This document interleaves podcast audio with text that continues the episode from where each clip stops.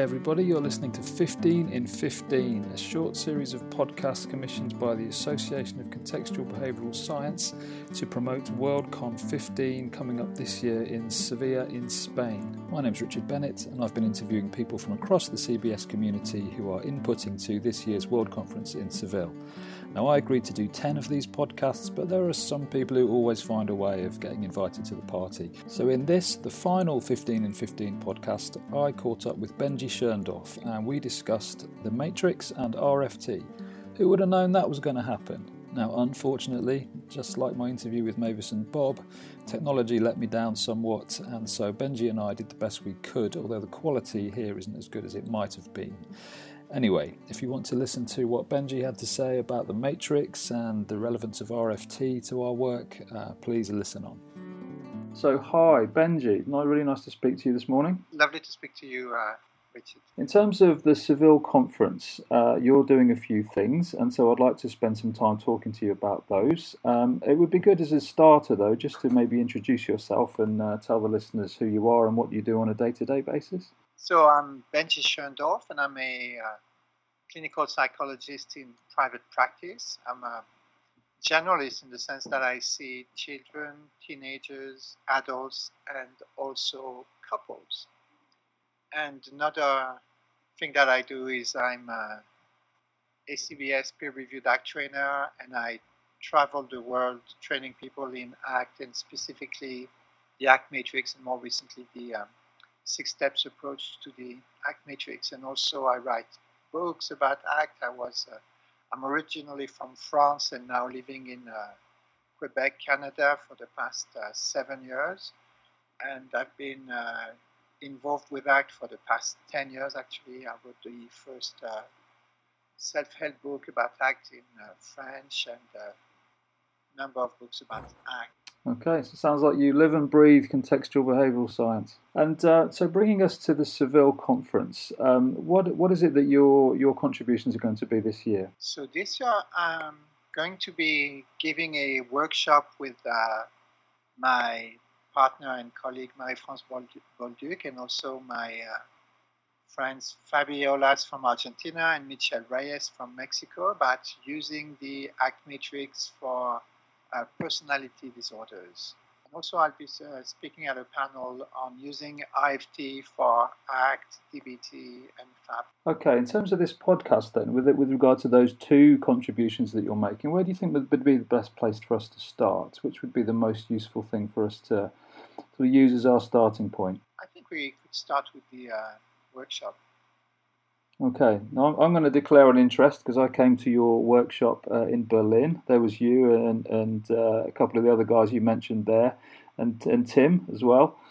And uh, that was, uh, I think, more or less an afternoon where you ran through the matrix and you particularly talked about the, the RFT side of things. So, how's this one going to be different? So, this one is really going to be uh, focused on a research project that our friends in uh, Mexico at the uh, Ramon Fuente uh, Clinic for Borderline Personality Disorder in Mexico City have been running. And they've been doing this really interesting research in using ACT and also act with the matrix for borderline personality disorder over a number of years, and they've uh, they've come up with uh, extremely interesting results. So to, to, give you a little bit of background, I'm passionate about ACT, as you said earlier, and really started working with the ACT matrix pretty much on the week that uh, Kevin Polk came up with it back in June 2009. And over the years, I've been using the ACT matrix to integrate the uh, therapeutic relationship focused approach of uh, functional analytic psychotherapy and also some uh, compassion and self compassion focused work. And the result of, of that has been evolution of uh, what I call the six steps approach to the ACT matrix, which is really a kind of six sessions or at least six steps going through uh, act processes and also you know keeping this focus on the uh, therapeutic relationship and uh, compassion, which doesn't necessarily go through the whole, at least not explicitly the whole six processes of the hexaflex, but really does most of your act work. And uh, So the, the story is pretty much when I came up with the six steps, I gave this three day workshop in Mexico. And the folks there who, were already researching uh, ACT for BPD as compared with uh, DBT because they are a clinic where they are really good at um, dialectical behavioral therapy. They've been uh, trained at least by Marsha Linehan and others. So, and they started comparing using a more traditional ACT protocol with DBT with some pretty good results, and some equivalent results, but somewhat faster with um, with ACT. And when I showed them the six steps approach to the matrix, they just uh, ran with it, very close to the six steps, except it's group plus individual support. So the kind of DBT way of delivering. Uh, running this a number of times, and now we have a, we have a paper with them that we are submitting, which shows that using the six steps approach to the ACT matrix may actually be more effective than. So that's that's super exciting for me because it's easier to also train people in the ACT matrix. Okay, so this sounds like an interesting development because I, I, guess a lot of people, when they think about um, working with someone who's had a diagnosis of borderline personality disorders, they're straight away going to think about DBT. Um, so you're suggesting that the, the ACT might provide a useful alternative, and did you say something about it? The results suggesting it was a little quicker. Yes. So so the first the first study they ran was a comparison of 36 weeks of DBT type treatment. They called it uh, DBT informed treatment, but again, knowing that they're very good at delivering DBT, versus 18 weeks of ACT.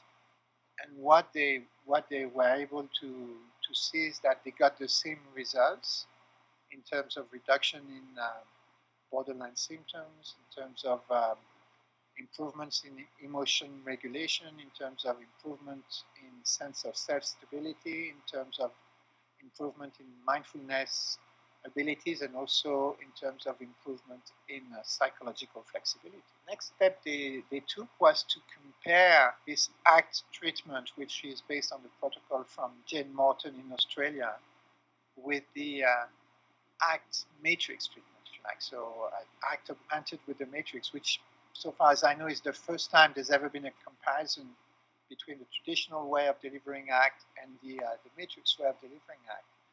And what they found now using is that they got a better result with a large effect sizes difference differences on many measures using the ACT matrix. Were the two conditions there, were they of a similar duration? They were of a similar duration, so they were uh, 18 weeks each.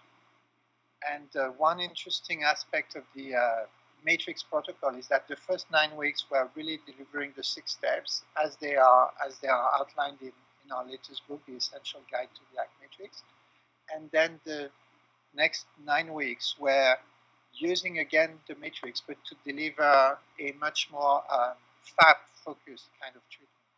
And here, what they noticed is they had very large increases in um, intimacy after the uh, after the FAP, if you like, the FAP-inspired part of the treatment, which didn't show up so much in the first part of the treatment, where it was more a reduction in symptoms, in uh, emotion dysregulation, and stability of sense of self.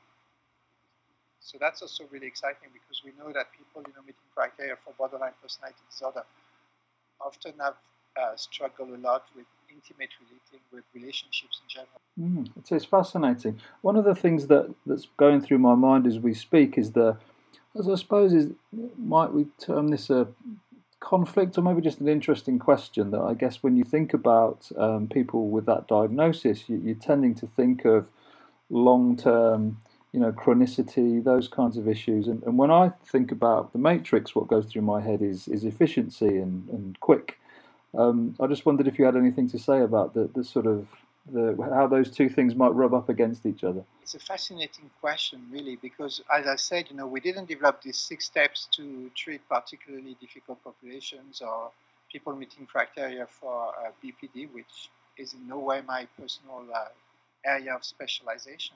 Maybe one of the things uh, that's happening is when you're work- working with the matrix, you can use it at any level of depth that you care to use it at. So people can really titrate for themselves how deep they go. So at first they may do you know what we call the sorting on the matrix, just sorting behaviors as either to move towards doing what is important or to move away from what they don't want to feel or think, or sorting the experiences between five senses experience or inner or mental experience in a very kind of uh, surfacey, you know, superficial looking way. But as they do that, they're getting the uh, they're getting really the functional contextualist point of view. They're getting the algorithm, and then they can go as deep as as they care to go.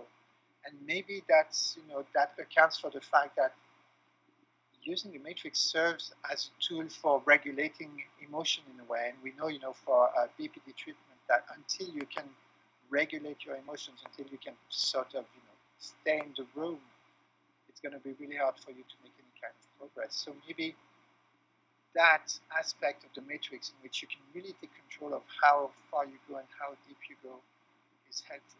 Yeah, so it's, it's perhaps a tool that gives you access to certain processes and, and, a, and a perspective for looking at them, but how, how you calibrate that, I guess, is up to you. That's, that's absolutely right. And, you know, we have this, uh, in step four of the six steps, we have this exercise we call verbal Aikido, which is basically a worksheet with questions pointing at different aspects of the matrix and it's always um, a wonder to me how people can go extremely deep emotionally just by answering these questions. You know, like when you ask a question like who or what is important to you in being able to um, behave like the person you want to be in this particular situation.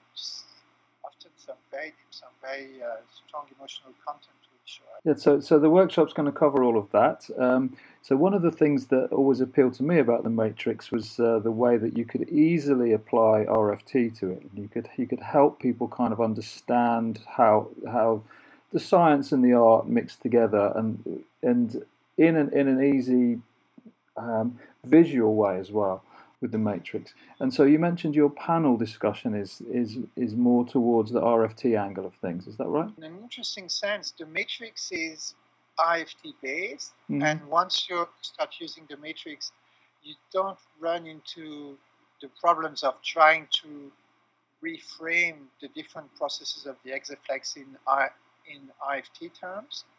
But you know, I've got I've got I think a somewhat uh, peculiar perspective with respect to using RFT in clinical practice. I think RFT is incredibly important. It really is at the heart and of everything that we do. And at the same time, sometimes I think of it a little bit like the uh, programming language that's inside of our computers, you know, C or C or something like this.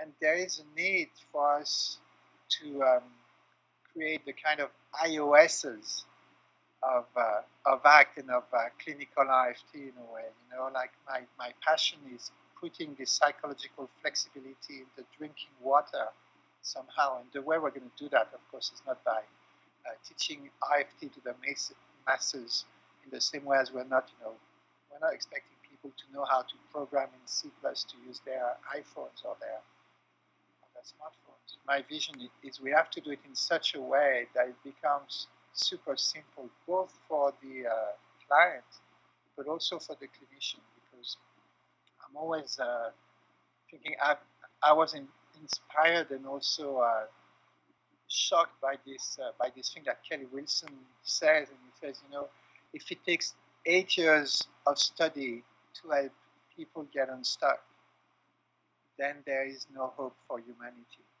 So I want RFT to help us create ways of delivering this stuff, which can be easily, you know, that clients can get easily, and also that people who deliver it can get easily. In terms of the panel discussion, that's that's more the focus of that then. So how will RFT help us? Um, how can we translate the science into the art going forward across the different um, different therapeutic modalities within CBS?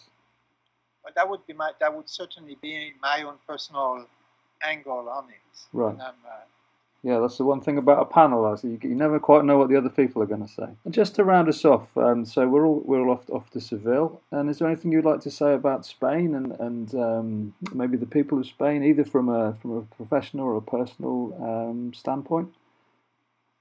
Yeah, well, I've, uh, I'm French, so I've been to Spain quite a few times. I actually uh, lived for a few years in southwestern Portugal, so I used to uh, go to Spain quite a lot and to Sevilla as well. And also, Spain has a very special place in my heart because the first time I went to, um, I met Steve Hayes and went to a workshop with Steve Hayes was in the Barcelona World Congress of uh, CBT in 2007. Okay, well, I'll look forward to seeing you there. So, the traditional sign off is uh, Nos vemos in Sevilla. We will see each other again in Seville. Nos vemos in Sevilla.